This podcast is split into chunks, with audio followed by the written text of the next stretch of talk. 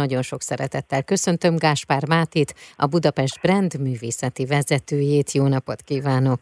Jó napot kívánok! Hát egy olyan eseményről beszélünk, amelyről egész évben beszéltünk, és most itt a véghajrában pedig szinte minden erről szólt. Budapest 150. Ezt hallhattuk, hogy Pest, Buda és Óbuda egyesítésének 150. évfordulója van idén. Én azon gondolkodtam, hogy vajon mikor jött az első gondolat, és mikor indult el, hogy ez az év, ez erről szóljon. Én azt gondolom, hogy nagyon-nagyon sok mindennek meg kellett előznie ezt.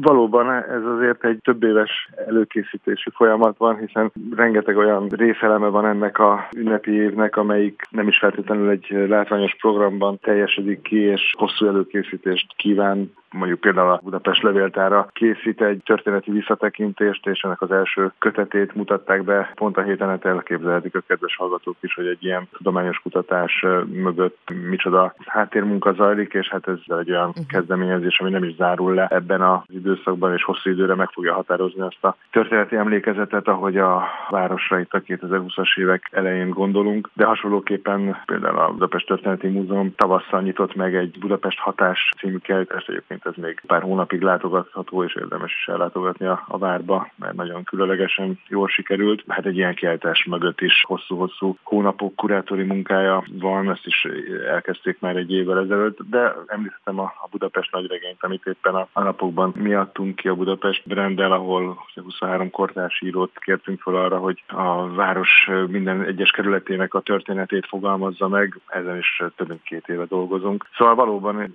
itt az ötlet már, hogy legyen legyen Budapest születésnapja, illetve egyesítésének évfordulója alkalmában egy nagyszabású rendezvénysorozat, ez már több éve téma a Városházán is, és azokban a fővárosi partnerintézményekben is, akik mind-mind kivették és kiveszik a részüket a megvalósításból. Művészeti vezetőként mi volt a feladata?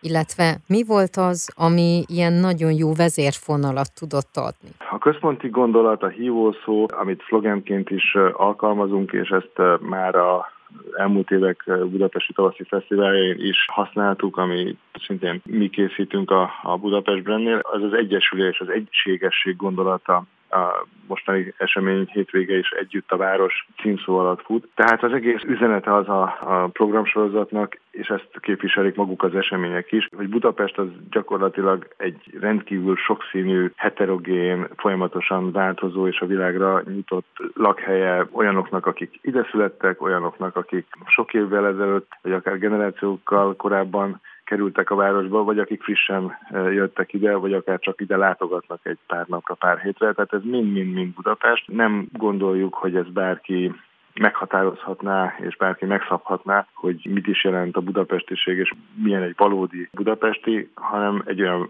városért dolgozunk, ahol, ahol mindenki szabadon kifejezheti a, az identitását és hozzáteheti a saját történetét a, a nagy egészhez, és amikor eseményeket, programokat szervezünk, akkor pont az a lényeg, hogy ezt a sokszínűséget, ezt a diverzitást és ezt, ezt az önkifejezésnek ezt a szabadságát támogassuk és, és hangosítsuk ki. A budapestbrand.hu oldalon egyébként minden programot megtalálnak, illetve hát ugye itt a klasszik rádióban is folyamatosan mondjuk, és szerintem most az összes média erről szól, hál' Istennek, hogy ezekről beszámol. De én még arra vagyok nagyon kíváncsi, hogy milyen olyan projektek voltak, amelyek kifejezetten annak kapcsán születtek meg, vagy készült el esetleg egy-egy épület vagy felújítás, hogy ez erre az évre méltó helye vagy helyszín legyen. Mostani hétvégi programok a Városháza köré csoportosulnak, és ez hát nem csak azért van, mert ugye ez földrajzilag is a városnak egy központi, jól megközelíthető helye, ahova bárki könnyen oda talál, bárhol is lakik a városban, és bármerről is érkezik, nem beszélve például a turistákról, akiket ugye szintén itt teszi le a reptéri transferbusz. De régóta terve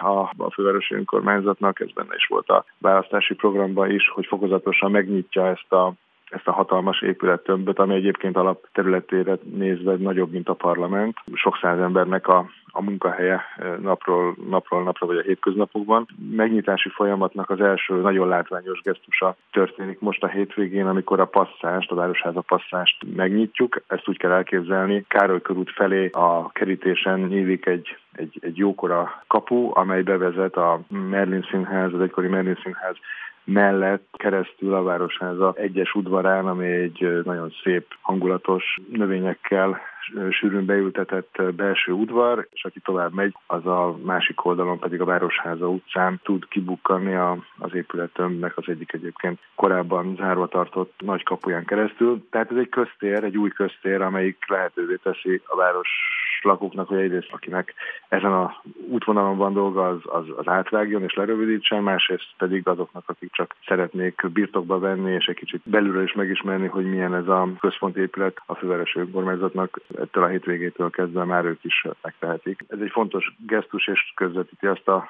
nyitott szellemet, amit a városvezetés is képvisel. És ezen az útvonalon Merlin, amelyik egy a rendszerváltás utáni kulturális uh-huh. művészeti közéletnek egy nagyon fontos gyűjtőhelye volt, ma azt mondanánk talán, hogy egy, egy hub volt, bár akkoriban még nem használtuk ezt a szót, ahol, ahol tényleg művészek, színészek, zenészek, gondolkodók összejöttek, és, és szabadon alkothattak. Még ez egy olyan időszak volt, amikor ugye nem voltak romkocsmák, tehát ez egy különleges lehetőség volt, hogy ilyen egykori ipari épület, ugye ez egy trafóház volt ennek a nagy épület együttesnek a, az elektromos áram igényeit szolgálta ki annó, és ebből lett egy, egy kulturális központ. Majd ez a 2010-es évek elején bezárult, és hát egy bő évtized elteltével most, hát mi úgy nevezzük, hogy egy tisztasági festés, uh-huh. tehát nem egy teljes körül megújítás, de, de veszélyelhárítás és, és egy nagyon esztétikus belső kialakítás, vagy ráncfelvarráson esett át, és, és most így nyílik meg ezen a hétvégén, és lesz újra a látogatóké. Ebben a három napban rendkívül sok programmal és nagyon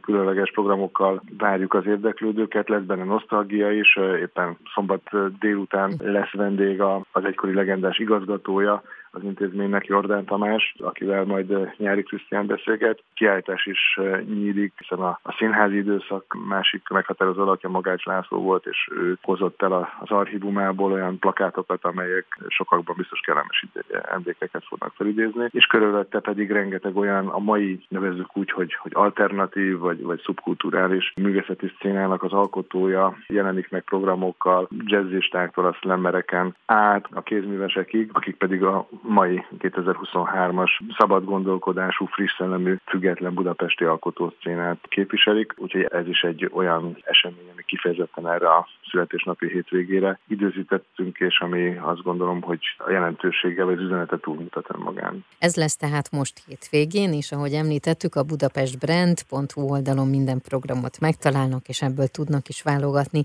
A Papagino vendége Gáspár Máté, a Budapest Brand művészeti vezetője, már is folytatjuk a beszélgetést. Együtt a város, Budapestet a közösség ereje teszi nagyszerűvé már 150 éve. Pest-Buda és Óbuda egyesítésének 150. évfordulóján a sokszínű esélyteremtő zöld és nyitott Budapestet ünnepeljük hiszen 1873. november 17-én jött létre Pest, Buda és Óbuda egyesülésével Budapest. Az évforduló alkalmából változatos programokkal, buli villamossal, előadásokkal, koncertekkel és szabadtéri kiállítással várják az érdeklődőket péntektől vasárnapig a fővárosban. Budapest 150. születésnapja alkalmából újra nyit a Merlin Színház, az emberek birtokba vehetik a Városháza udvarát, valamint sétány nyílik a Károly körút és a Városház utca között.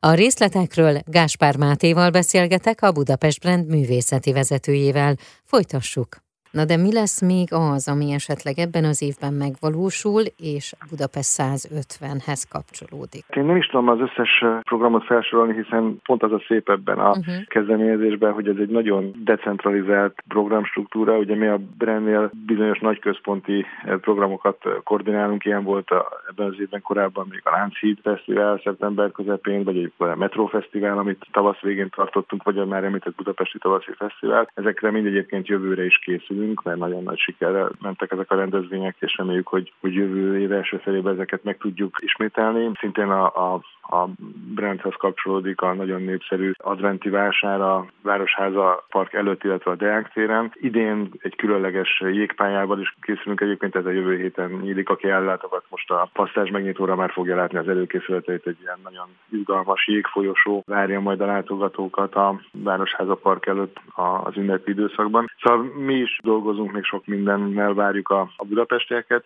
de munkából kiveszik a részüket a partnerintézmények, ahogy említettem, a könyvtártól a, a múzeumon uh-huh. át a, a levéltárig, illetve a kerületek is rengeteg-rengeteg programot valósítanak meg. Éppen a mai napon, szombaton az 5 10 egész napos Budapest 150 programot valósít meg, nagyon izgalmas közreműködőkkel és fellépőkkel, de épp a napokban indult a 15. kerületben a Csokonai Központnak az egész hónapig tartó Budapest Annó rendezvény sorozata, és tegnap is akarnék senkit eh, megbántani, kiadjam, de hogy a kerületekben is dedikáltan az ünnepi évre nagyon sok egyedi és eredeti programmal készülnek, tehát nem csak azok részesülhetnek izgalmas kulturális eseményekből, akik, akik bejönnek a városközpontban, hanem, hanem igyekezett a város mindenhova helybe is oda vinni ezt ünnepi évnek az üzenetét és a, az egyesítés évfordulójának programját. Tehát nézzék a weboldalt, böngészék, vagy a saját kerületük oldalát is látogassanak el ezekre a programokra. A Klasszik Rádióban a héten megkérdeztük a vendégeinket, hogy kinek mit jelent Budapest, és nagyon érdekes volt egyébként, hogy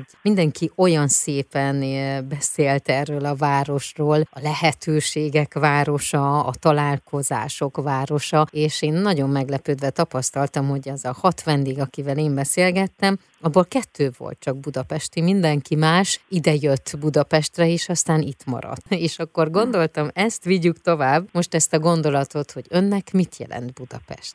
Hát ilyen szempontból akkor én most egy kicsit javítok, hanem alakítok az arányon, mert Rendben. én itt születtem, és, és itt is lakom, sőt pont tegnap egy programunkra két ír vendég érkezett, és őket kalauzoltam egy kicsit a városban, és, és meséltem nekik, ők először jártak nálunk, ugye hát ilyenkor minden információ még újnak számít, és, és mondtam nekik, hogy hát igen, van Buda meg Pest, és hát én, én magamat tőzsgyökeres Pestinek tartom, és akkor erről beszélhetünk egy kicsit, hogy mit, mi is a különbség mondjuk a mhm. két városrész között, és mit jelent Pestinek lenni, és ezt én újra és újra így átgondolom és, és, és átértelmezem, de nekem tényleg ez a tengely, a, a Duna partja mentén Angyalföldtől a belvárosig, és, és tovább a, a Ferencvárosig, ez, ez adja meg valahogy a, a budapesti identitást, ahol, ahol tényleg minden, minden sarkon lépten nyomon valami izgalmas helyszín és, és emlékekkel teli, akár kulturális, akár vendéglátó helybe bukkanunk, amik vagy olyanok, mint amely, ahogy 10-20-30 évvel ezelőtt is voltak, tehát van egy nagyon erős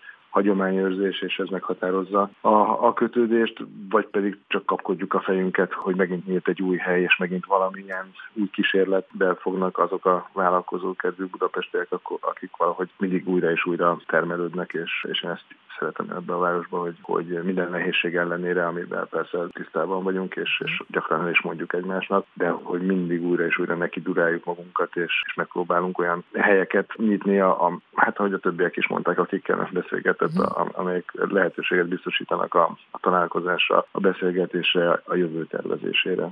Fedezzük fel akkor Budapestet, legyünk turisták a saját városunkban, és csodálkozzunk arra rá, ami körülvesz minket, álljunk meg egy pillanatra. Nagyon szépen köszönöm a beszélgetést.